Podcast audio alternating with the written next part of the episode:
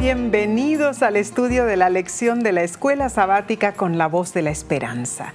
Si te has unido a través de la televisión o por el YouTube o por Facebook, te agradecemos por acompañarnos y es nuestra sincera oración que Dios derrame sus abundantes bendiciones sobre ti y los tuyos. Y sabes, puedes obtener tu copia de la cartilla de la lección visitando nuestra página lavoz.org diagonal escuela sabática. Muy bien, ahora Omar repasaremos la lección número 8 para el 22 de mayo de 2021 y lleva por título La ley del pacto. Y esta semana profundizaremos el estudio de la ley de Dios y su lugar en el pacto de Sinaí. Así es.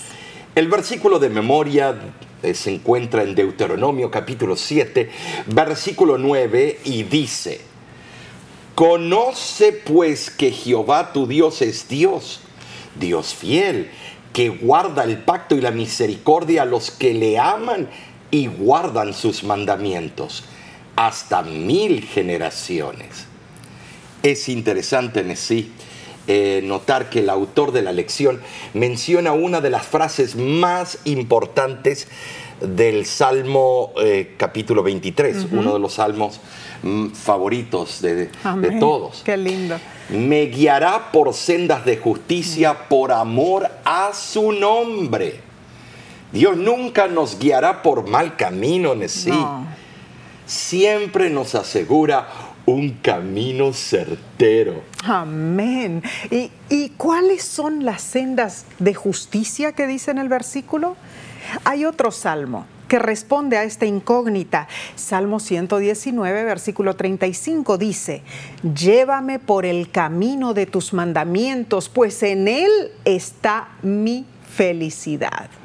Ah, qué hermoso. La ley de Dios es el camino certero y seguro que nos guiará hacia la victoria.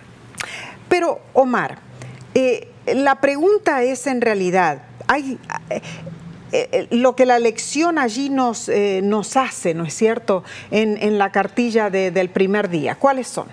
Bueno, son preguntas muy profundas.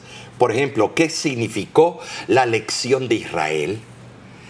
¿Qué paralelismo hay entre la elección de Israel y la nuestra, por supuesto? ¿Qué importancia tenía la ley en el pacto? ¿Será que el pacto nos llega ah, en forma incondicional? ¿Y por qué la obediencia es una parte tan esencial de la relación del pacto? Bueno, podemos comenzar diciendo que la ley de Dios es el único camino firme que tenemos. Amén. Amén. A través del traicionero pantano de la existencia humana tenemos la segura palabra de Dios. Ah, gloria. Y escrita luego transferida, escrita con su propio dedo. Así es. Ahora, Omar, el versículo que leíste, ¿no es cierto? Allí al principio, en Deuteronomio 7:9, dice que Dios es fiel. Esto nos hace reconocer que nosotros somos seres débiles y pequeños y hay tantas cosas que no podemos controlar, como el clima, la economía mundial, la política, las actitudes de quienes nos rodean, las decisiones de otras personas, incluso escapa a nuestro control nuestra propia salud. Ah, cuánto necesitamos un Dios fiel en quien podemos apoyarnos y saber que Él tiene todo bajo control. Y qué bueno que lo mencionas, Nessie porque la palabra traducida fiel es un participio del verbo aman, que en el hebreo significa permanecer, apoyar, estar firme y recalca la idea de una total confiabilidad. La misericordia de Dios refleja los conceptos de amor y deseo ferviente de bondad desinteresada eh, de gracia y yo diría, sí, también de favor. Ah, qué interesante, Omar. Eh, ¿Cómo la lección lo pone, no es cierto? Entonces, ah, pasemos a la lección de a la parte del domingo 16 de mayo, que se titula La elección de Israel. Ahora, en esta parte, Omar, vemos la razón por la cual Dios eligió a su pueblo. Y dice Deuteronomio capítulo 7, versículo 7, no por ser vosotros más que todos los pueblos os ha querido Jehová y os ha escogido, pues vosotros erais el más insignificante de todos los pueblos. Aún 200 años después de haber sido hecha la promesa de este versículo, no había más que 70 varones en el pueblo escogido. Ah, mas la mano poderosa de Jehová es la mano del poder divino, usada para librar a su pueblo y para fortalecerle, a fin de que cumpliese su verdadero destino. Y esto se ve en la transformación de la simiente de Abraham en una nación poderosa. El pueblo de Dios descendió a Egipto como una familia de solo 70 hombres, pero a su debido tiempo Dios lo hizo como las estrellas del cielo en multitud. Entonces, Omar, ¿para qué eligió Dios a Israel? Para redimirlo. Por supuesto mientras que todos los demás fueron elegidos para el rechazo y la perdición? No. O, será que fueron elegidos para ser más bien vehículos que ofrecieran al mundo lo que se les había ofrecido a ellos? Creo que eh, tienes razón, sí. Es, eh, eh, así hay que encarar estas, ah, estas preguntas. Debemos entender que al elegir un pueblo del pacto, Dios le demostró a la humanidad que luchar por ese pueblo no es algo en vano. No. sí, Dios recompensa a los que buscan sus atributos divinos. Amén. Y su sabiduría, sí, más elevada es la que debemos nosotros buscar. Así es. Y su estándar supremo de justicia, sí. Amén. Éxodo 19:6 añade otro ingrediente para que ese pueblo escogido, eh, bueno, eh, pueda emular y dice así, vosotros me seréis un reino de sacerdotes y gente santa. Estas son las palabras que dirás a los hijos de Israel. De acuerdo con el plan y propósito divinos, el pueblo de Israel había de ser una raza tanto real como sacerdotal. En un mundo malo serían reyes morales y espirituales, en el sentido de que habrían de prevalecer sobre el reino del pecado, Apocalipsis 26. Amén como sacerdotes se debían acercar al Señor en oración y nosotros tenemos que hacer lo mismo, Nesí, y lo dejamos a un lado. Eh, tenemos que acercarnos en oración, en alabanza y en sacrificio, en olor suave. es. Como intermediarios entre Dios y los paganos, debían ser como instructores, predicadores y profetas, mm. y habían de ser ejemplos de un santo vivir. Ay, ay, ay. Exponentes celestiales de la verdadera religión. Claro. No una de la boca para afuera. Como gente consagrada al servicio de Dios, debían ser diferente, diferentes de las otras naciones. ¿sí? Mm. Y eso es cosa seria. porque eh, no debían emularlos a ellos, sino al creador de ellos, al sustentador, al rey de Israel que era por supuesto, Cristo Jesús. Claro, eh, bueno, es que Dios en verdad es santo y requiere gente santa. Isaías capítulo 56 versículo 7 añade, yo los llevaré a mi santo monte y los recrearé en mi casa de oración. Sus holocaustos y sus sacrificios serán aceptos sobre mi altar porque mi casa será llamada casa de oración para todos los pueblos. Aquí Isaías hace referencia a la gloriosa reunión en el templo. Es que Dios deseaba que el templo fuera una casa de oración, pero su pueblo lo convirtió en cueva de ladrones. Si Israel hubiera sido fiel, habrían venido a Jerusalén gentes de todas las naciones para adorar a Dios, el verdadero Dios. Pero debido a sus transgresiones, finalmente fueron rechazados y el templo fue destruido, como lo vemos en Jeremías capítulo 7, versículos del 11 al 15. Las bendiciones que podrían haber sido suyas fueron dadas a los gentiles, como lo encontramos en Malaquías 1:11.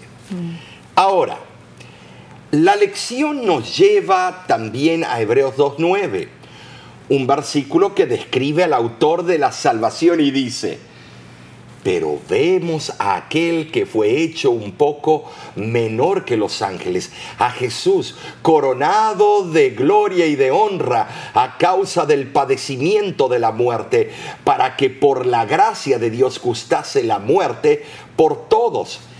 Eh, debo, debo aclarar algo. Este versículo lo usa principalmente una religión para aminorar la divinidad de Cristo, Oh. que fue hecho inferior a los Mm. ángeles.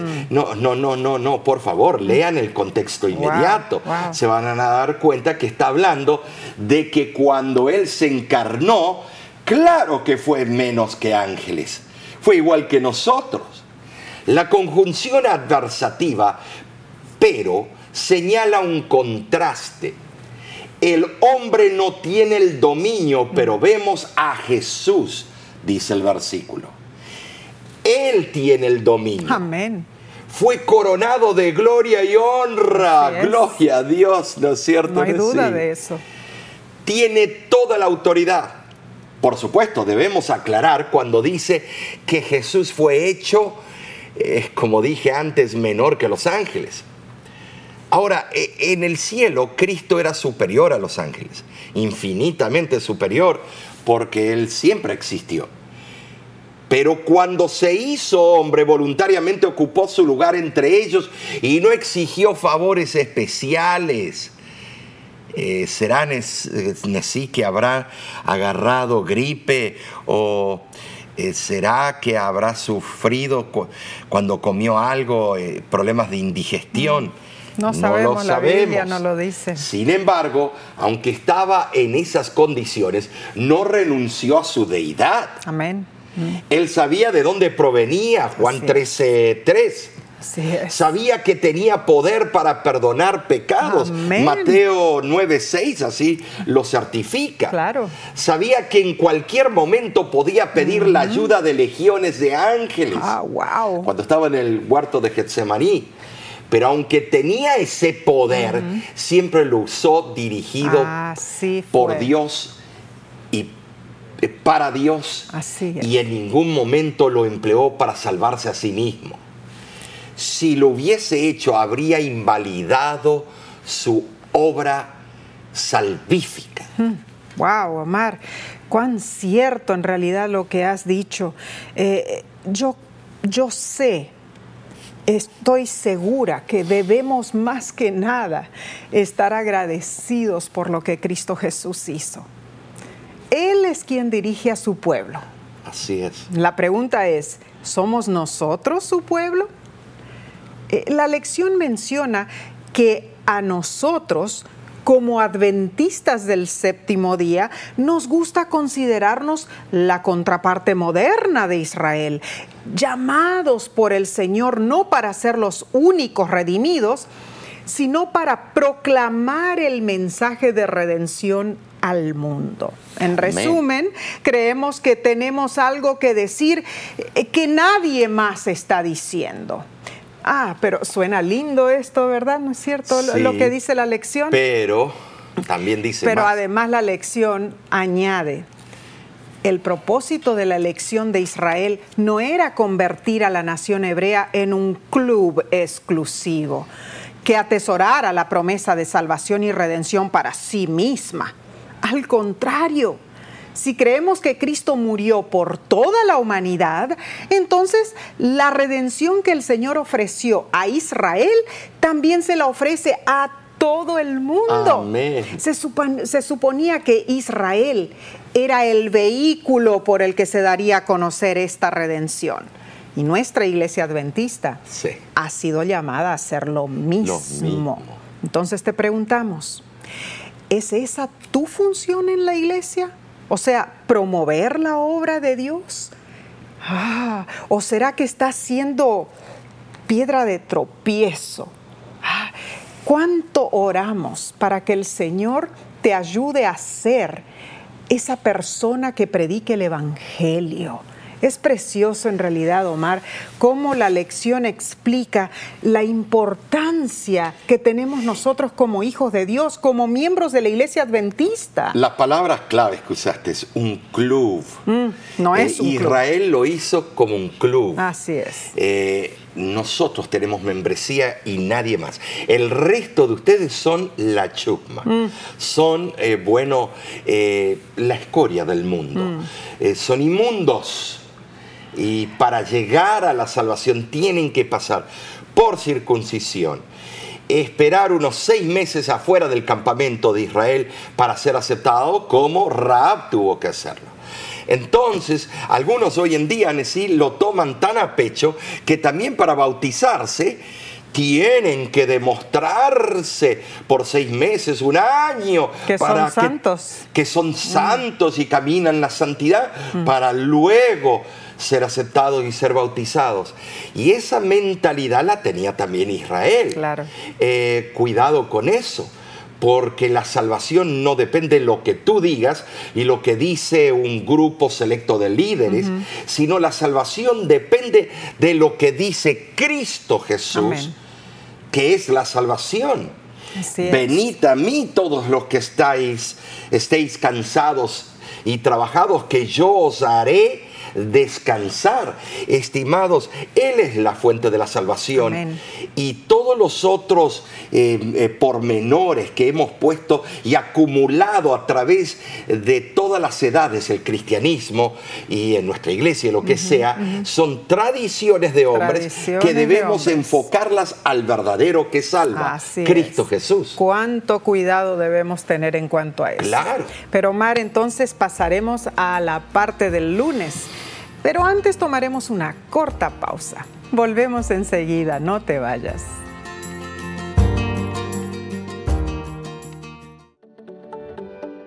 En nuestra aplicación puedes encontrar más contenido como este que te ayudará en tu vida espiritual. Lo puedes descargar visitando nuestra página web lavoz.org.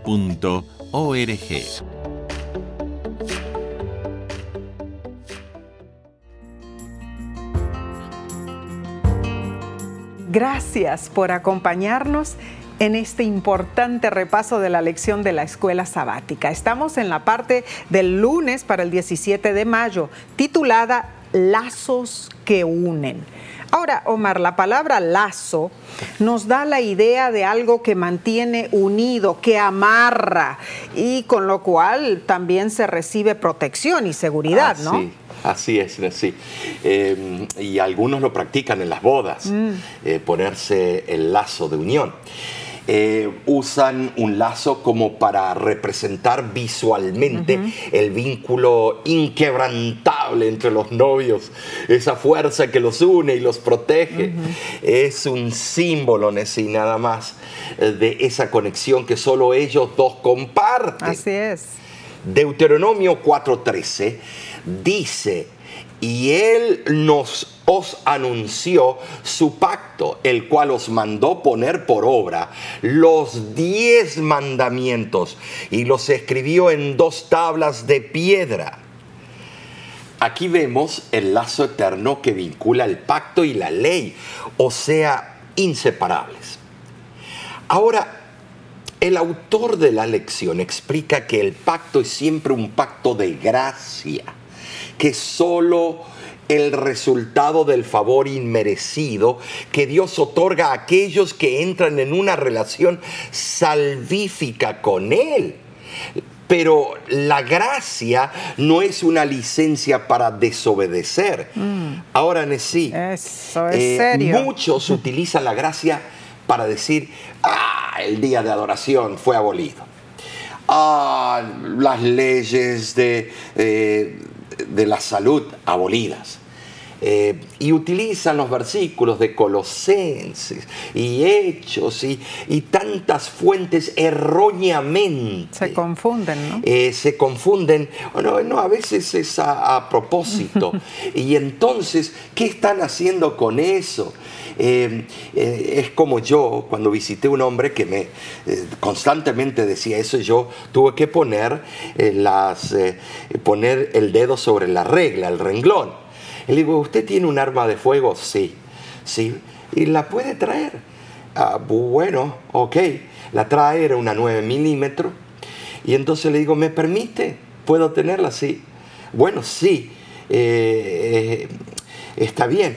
¿Puedo apuntarla a usted y disparar? Dice, ¿está loco? ¿Qué está, qué, qué está haciendo usted? Y, y reaccionó, sí, que parecía que me quería comer, morfar. Bueno, yo y estaría entonces también. eh, le digo, pero si no hay ley que me impide que yo agarre esta arma y le dé un disparo. La gracia no es una licencia para desobedecer. La gracia no es una licencia para desobedecer. No matarás. Claro.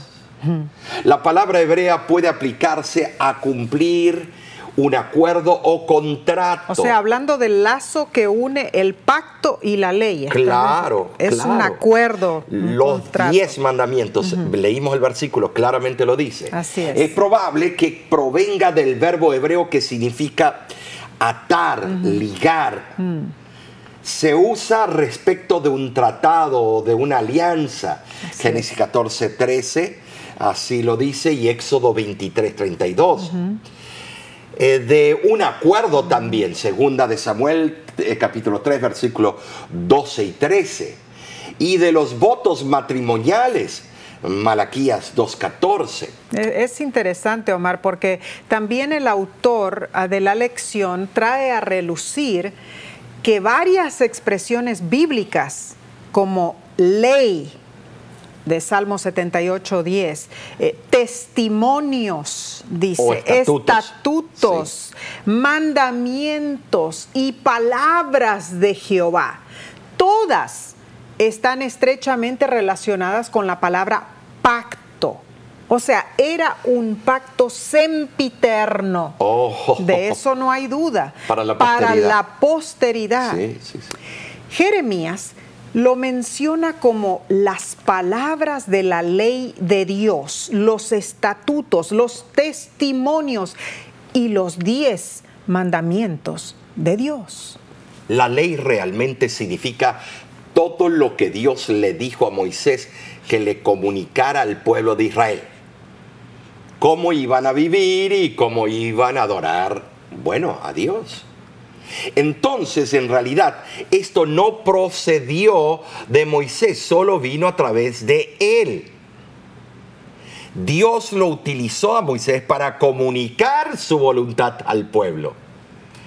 Los requisitos que Dios presentó eran esenciales para mantener una relación de unión con un pueblo escogido en ese. Ah, claro que sí. Y, y- y fue como que Moisés fue usado como un instrumento para comunicarle al pueblo, pero al, Había leyes temporales Claro. y la ley inmutable. Claro, lo que, suced- Perdurable. lo que sucedió tristemente, Omar, es que al mismo pie del Sinaí, Satanás empezó a forjar sus planes para derribar esa ley de Dios y la unión entre Dios y su pueblo.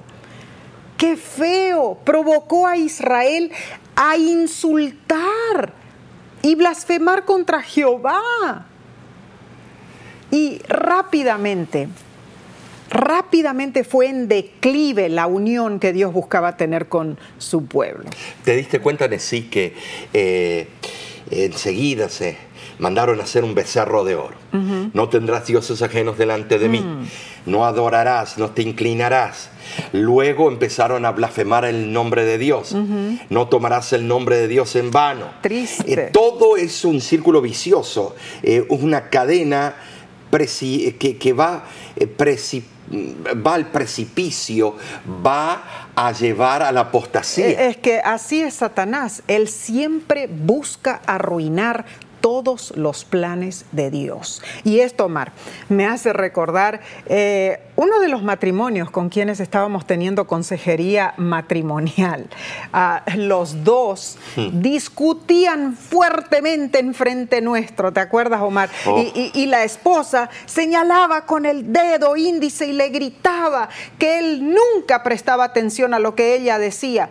Y él refunfuñaba por su lado, decía que él no se había casado para tener a alguien que lo controlara. Y, en una de esas, la esposa le dijo, vergüenza te debiera dar. Vemos a nuestro perro y a nuestro gato siempre tan unidos, pero nosotros somos los que peleamos como perro y gato. De acuerdo muy bien. Y que yo largué una risa, pero después enseguida me, me, contuve. Es que suena jocoso. Eh, en verdad, la unión entre dos personas, o sea, dos entidades, eh, debe ser algo voluntario y entretejido con amor y no comparado a una pelea entre un perro y un gato, ¿no? Y sí, bueno, pero somos humanos y queremos personificar el problema y, bajar al otro del nivel y hacerlo sentir peor que un perro y un gato. Eh, eso es muy cierto. Pero las artimañas del enemigo destruyeron todo y destruyen todo. Así es. Y fue lo que logró desunir los lazos del pacto entre Dios y su pueblo, formando una enemistad de peligrosa consecuencia mm. eterna en sí. La pregunta que nos hace la lección es la siguiente. ¿Existe alguna diferencia hoy, Nesí? Mm, eso es algo muy serio. El autor de la lección nos invita, piensa en alguien con quien tienes una relación estrecha. Ahora, imagina lo que sucedería con esa relación si no te sintieras obligado por ninguna regla, norma o ley, si creyeras que tienes total libertad para hacer lo que quisieras aunque digas que amas a esa persona y que solo el amor decidirá cómo te relacionas con él o con ella, ¿por qué todavía se necesitan reglas? Porque las reglas los mantienen unidos. Oh, cuán importante es acatarnos a la ley de Dios, porque es el único medio posible para mantenernos cerca de Él, unidos a Él. Pero no, no, no, no, espera, espera, ¿cómo es el único medio? Entonces estamos diciendo que la ley salva. No, quien salva es el Señor. Entonces, ¿qué función tiene la ley?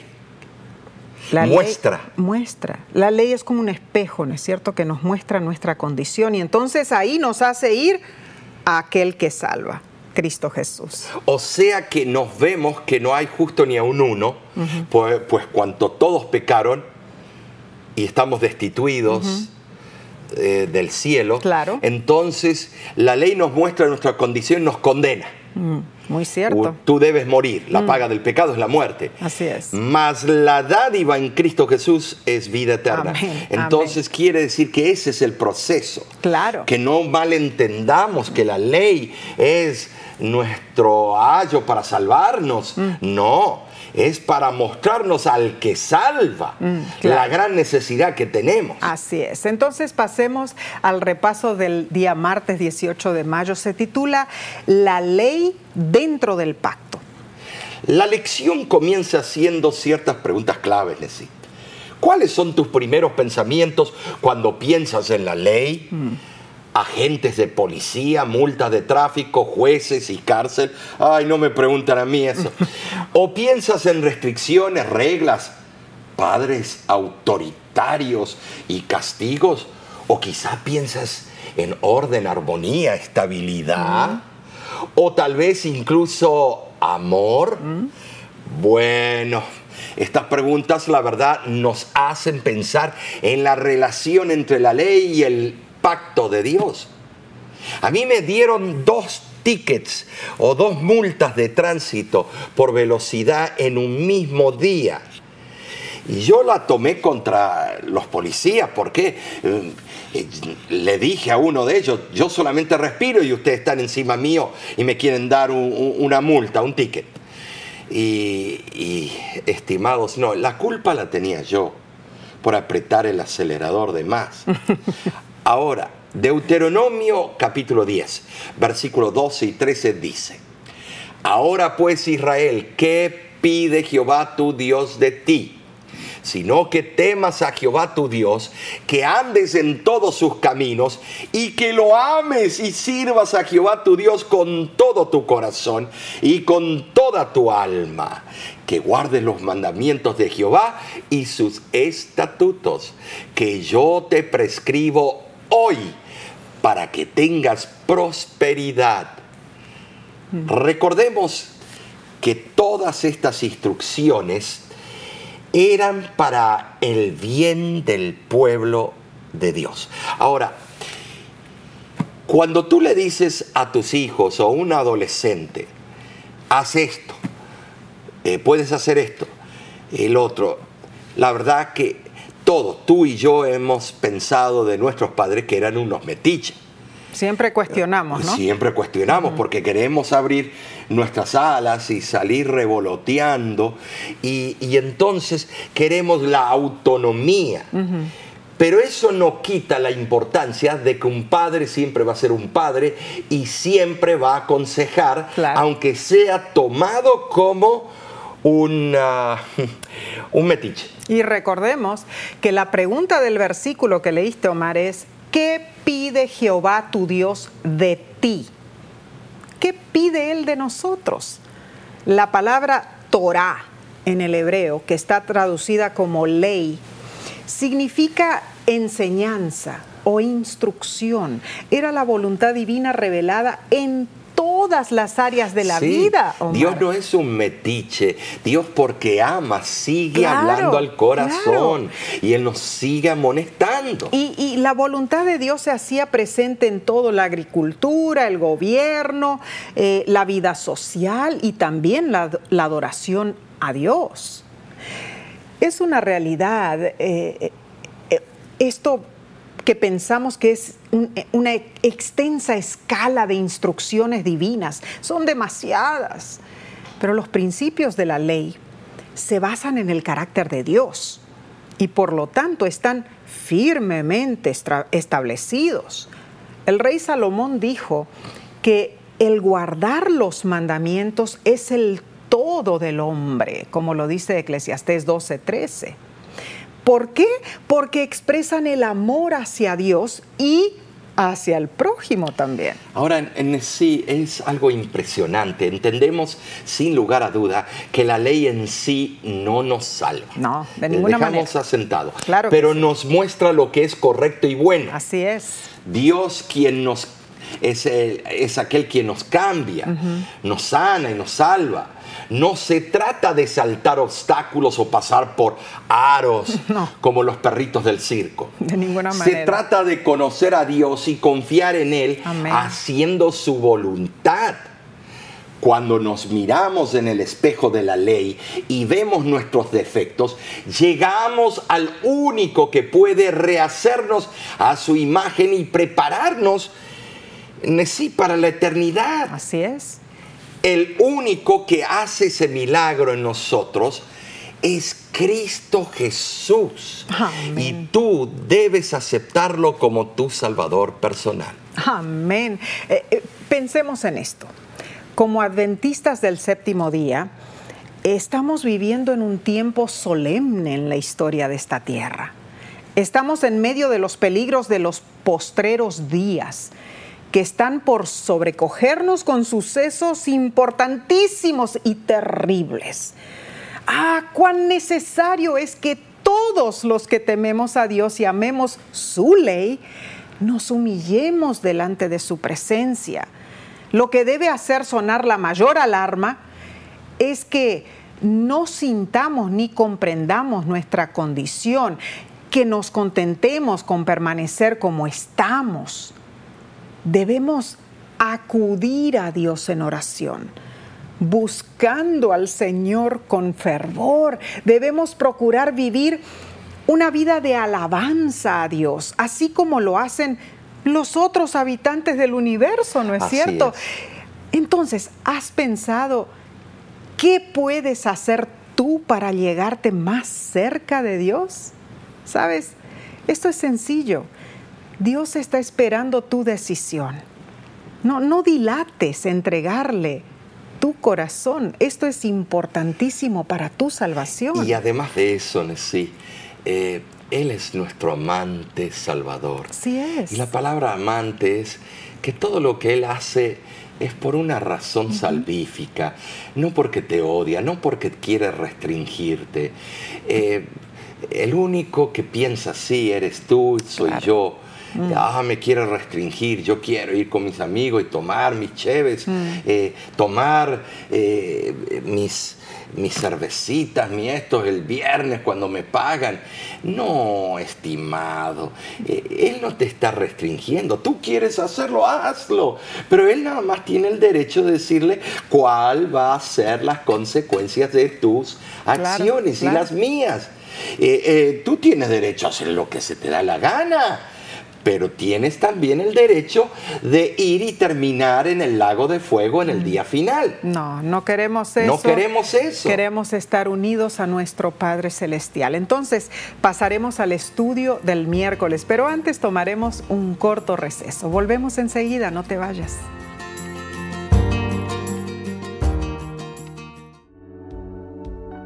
Con seguridad estás disfrutando este estudio de la escuela sabática.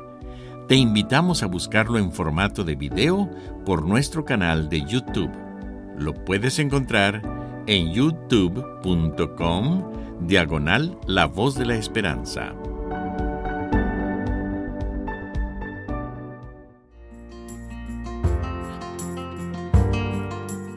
Gracias por acompañarnos en el estudio de la lección de Escuela Sabática. Estamos en la parte del miércoles para el 19 de mayo titulada La estabilidad de la ley de Dios. Eh, la palabra estable significa mantener el equilibrio, no cambiar, permanecer en el mismo lugar. Y sí, sí, en Malaquías capítulo 3, versículo 6, eh, es patético lo que Dios nos dice. Dios es un Dios estable mm. y dice, porque yo, Jehová, no cambio. Por esto, hijos de Jacob, no habéis sido consumidos. ¡Wow! Eso me hace temblar. Más claro que eso, imposible. El Señor rechaza la acusación de ser un Dios variable, eh, movible, o sea... Que se mueve como las olas del mar. Volátil. Mm. No, los volátiles somos nosotros. Su santidad es eternamente inalterable y constante. Amén precisamente porque Dios no cambia, permanece en sus propósitos mm. eternos para su pueblo. Es cierto que quizá Él castigue y discipline o corrija a sus hijos, pero lo hace con el propósito de que se arrepientan y sean salvos. Como seres humanos, no podemos discernir todas las obras de su providencia, pero de algo podemos estar segurísimos.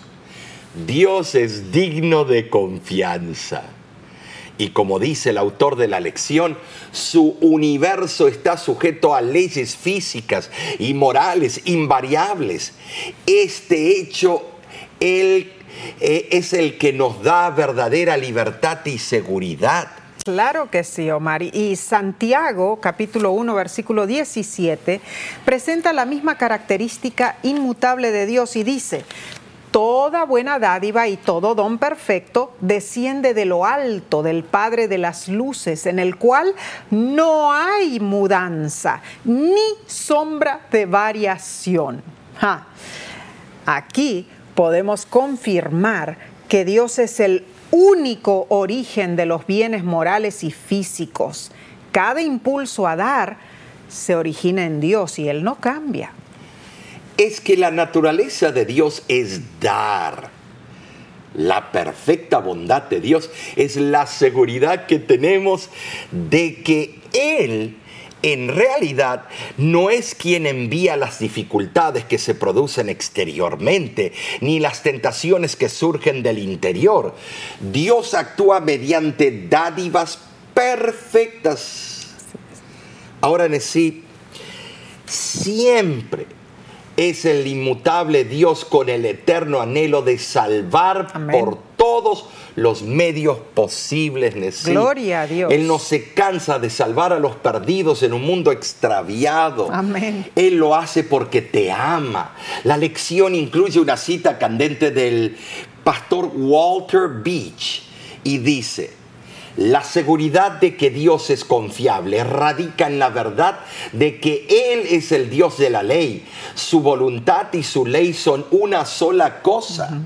Dios dice que lo que está bien está bien porque esto describe las mejores relaciones posibles. Por lo tanto, la ley de Dios nunca es arbitraria.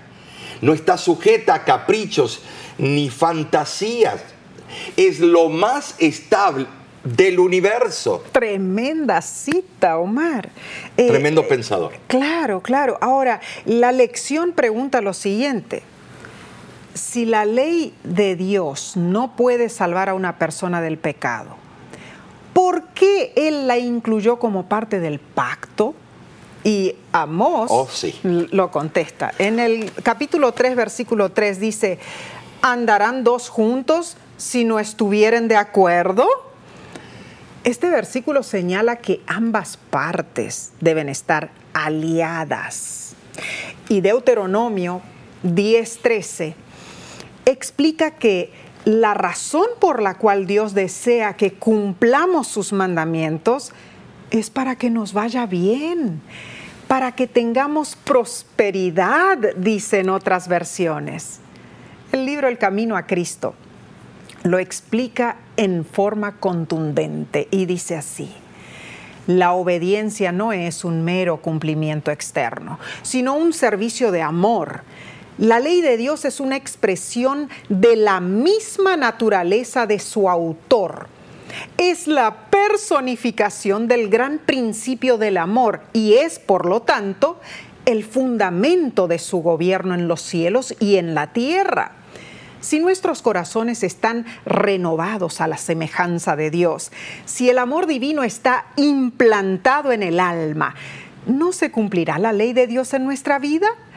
Cuando el principio del amor es implantado en el corazón, cuando el hombre es renovado a la imagen del que lo creó, se cumple en él la promesa del nuevo pacto. Pondré mis leyes en su corazón y también en su mente las escribiré. Y si la ley está escrita en el corazón, ¿no modelará la vida? La obediencia, es decir, el servicio y la lealtad que se rinden por amor, es la verdadera prueba del discipulado. Por esto dice la escritura, este es el amor de Dios, que guardemos sus mandamientos. El que dice yo le conozco y no guarda sus mandamientos es mentiroso y no hay verdad en él. En vez de eximir al hombre de la obediencia, la fe, y solo ella nos hace participantes de la gracia de Cristo y nos capacita para obedecer. Esta cita eh, no deja dudas explica la ley de Dios de una manera sencilla y maravillosa.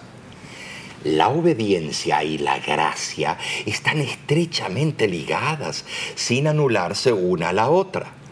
Las religiones lo han complicado. Quieren que la gracia destruya la razón de la ley en el proceso de la salvación. Pero un lector concienzudo y siendo guiado por el Espíritu Santo podrá distinguir la verdad del error. Sí, eh, grandes profesores de teología se van como los relojes de los abuelitos, eh, el péndulo que va de una punta a la otra, se van de aquí para allá. Y estimados, eh, debemos notar nosotros claramente de que hay un balance eh, en el plan de salvación que es extraordinario. Tú y yo no podemos hacer nada por nosotros mismos. Todo lo puedo en Cristo que me fortalece. Pero una vez que Cristo está en mí, Él es el que guarda la ley en mí porque tengo una relación con Él. Pero ya no voy a matar, ya no voy a tener dioses, ya voy a guardar el verdadero día del Señor. Por lo tanto, no me vengan con esos cuentitos de, que eh, algunos grandes pensadores, de que no, que hay que dejar eso, no te preocupes, deja todo, no. Todo va junto, estimado. Claro todo. Y no es que hay conservadores y liberales, hay salvos de Cristo Jesús. Y esto lo podemos entender cuando pedimos en oración que el Espíritu Santo nos guíe a ver y distinguir la verdad del error. Claro. Ahora la lección nos insta a observar a nuestro alrededor. ¿No puedes ver los efectos devastadores de la anarquía? Incluso en tu propia vida. Mm. ¿No puedes ver algún daño causado por eh, violar la ley de Dios? Esto te puede ayudar a afirmar la bondad de la ley de Dios y por qué la ley debe ser parte esencial de nuestra relación con Él. Es nuestra oración que Dios nos ayude a ser sabios, en reconocer su santa verdad y en hacer su voluntad. Te das cuenta que es la ley del amor Claro. Eh, Cristo lo dijo, la ley de, del amor, eh, los apóstoles. ¿Por qué? Porque si tú amas a tu prójimo, no lo vas a matar, no vas a ir a codiciar lo que él tiene o robarle su cónyuge. Eh, no vas, porque es una ley de amor y el amor es respeto y es obediencia. Muy cierto. Entonces pasemos al, al estudio del jueves 20 de mayo. Se titula... Sí. Sí. Sí. E, este título no denota eh, la palabra sí como en afirmación, sino sí como conjunción de condición o una suposición. comencemos entonces leyendo Génesis capítulo 18, versículo 19. Dice, porque yo sé que mandará a sus hijos y a su casa después de sí que guarden el camino de Jehová haciendo justicia y juicio, para que haga venir Jehová sobre Abraham lo que ha hablado acerca de él. Aquí vemos que es como que Dios estaba seguro de que Abraham seguiría sus estatutos y los enseñaría a sus hijos. Dios podía confiar en Abraham porque él mandaría a su familia, no por métodos dictatoriales, eh, sino por un precepto claro, por un ejemplo consecuente. Ah, cuán importante es la educación en el hogar, mis hermanos, mis hermanas. En la educación de nuestros hijos, cada palabra, cada mirada y cada acto tienen su efecto. Tristemente, hay muchos hogares donde no enseñan con instrucción o ejemplo como padres y madres somos responsables por la sagrada misión de educar a nuestros hijos. Así es, sí, aunque a veces patalean, se enojan con nosotros porque no damos el mejor ejemplo, mm. pero debiéramos combinar la firmeza con el amor. Amén. Como lo hizo Abraham. Claro. Abraham no, eh, muchas veces su ejemplo dejó que desear pero fue el padre de la fe. Así es. Génesis capítulo 26, versículos 4 y 5 dice, multiplicaré tu descendencia como las estrellas del cielo y daré a tu descendencia todas estas tierras y todas las naciones de la tierra serán benditas en tu simiente por cuanto yo Abraham mi voz y guardó mi precepto, mis mandamientos, mis estatutos y mis leyes. Amigos, se dan cuenta que la obediencia del Padre es aquí presentada como la razón para las condiciones que vendrían sobre el Hijo. Las bendiciones, las bendiciones son grandes para aquellos hijos cuando el padre y la madre son obedientes a Dios. Claro. Santiago explica la fe de Abraham por la cual fue correctamente alabado por Pablo en Romanos capítulo 4, versículo 1 al 5. Eh, esa fe fue perfeccionada por su obediencia, lo dice Santiago capítulo 2, versículo 21 al 23. Ahora, tengamos en cuenta algo, Nesí, en claro.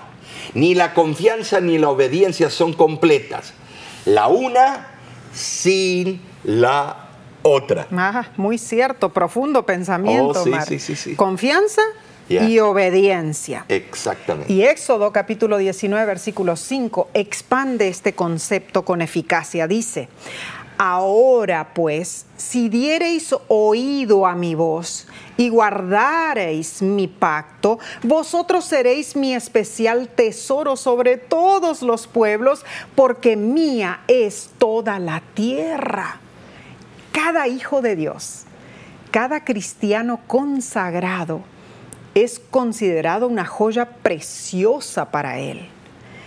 La ley permanece como la norma del deber, la norma de una práctica santa. Aquí vemos que Dios comienza con un sí condicional. Si dieres oído, si guardas mi pacto, si obedeces.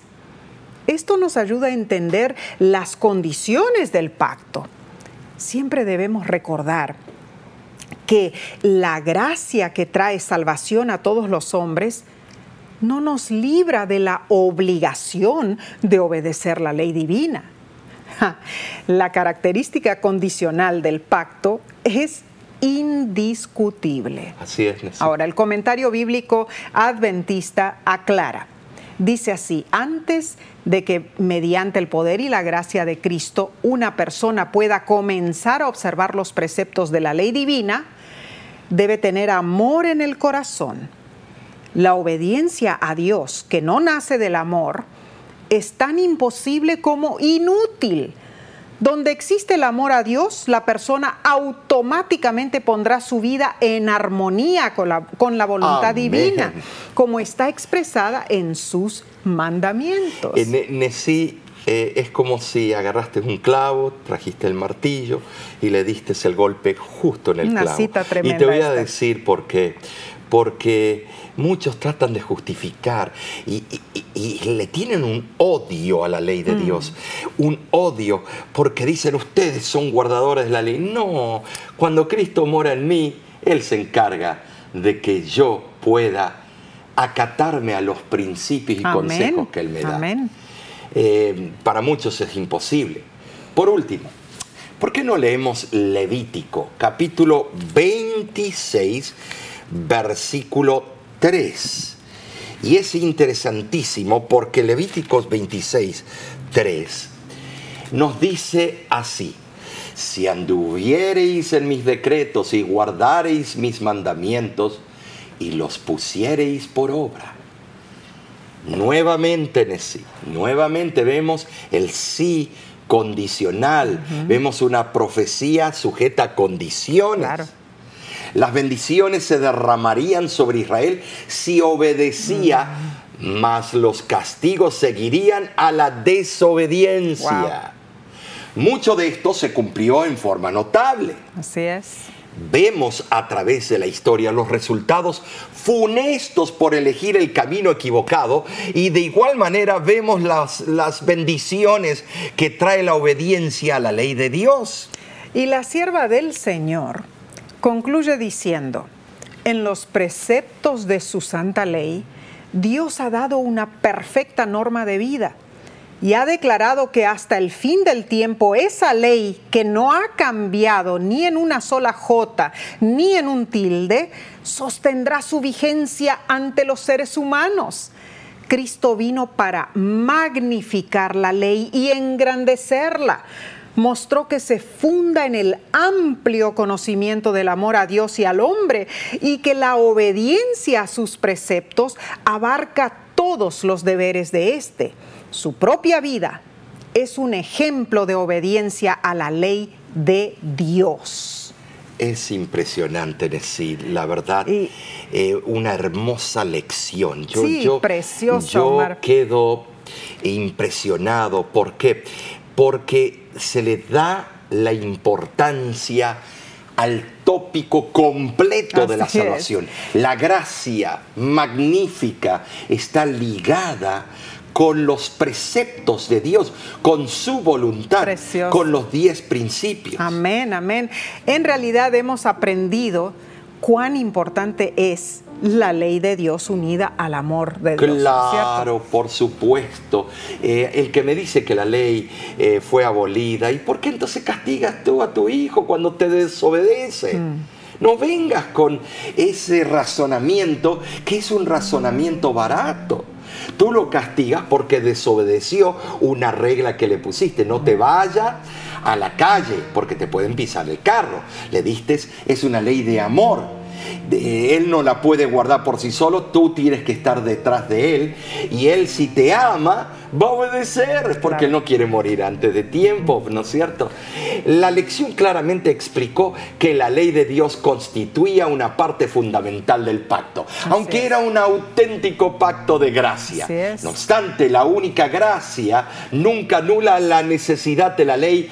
Al contrario, la ley es un medio por el cual la gracia se manifiesta Amén. y se expresa en la vida de quienes la reciben. Ah, pero aquí no ha acabado todo. Ay, no, esto se pone más emocionante. Porque la semana que viene estudiaremos otra cautivante lección y lleva por título La señal del pacto. Así que Acompáñanos nuevamente Claro que y sí. juntos seremos bendecidos por escudriñar la palabra de Dios. Esperamos.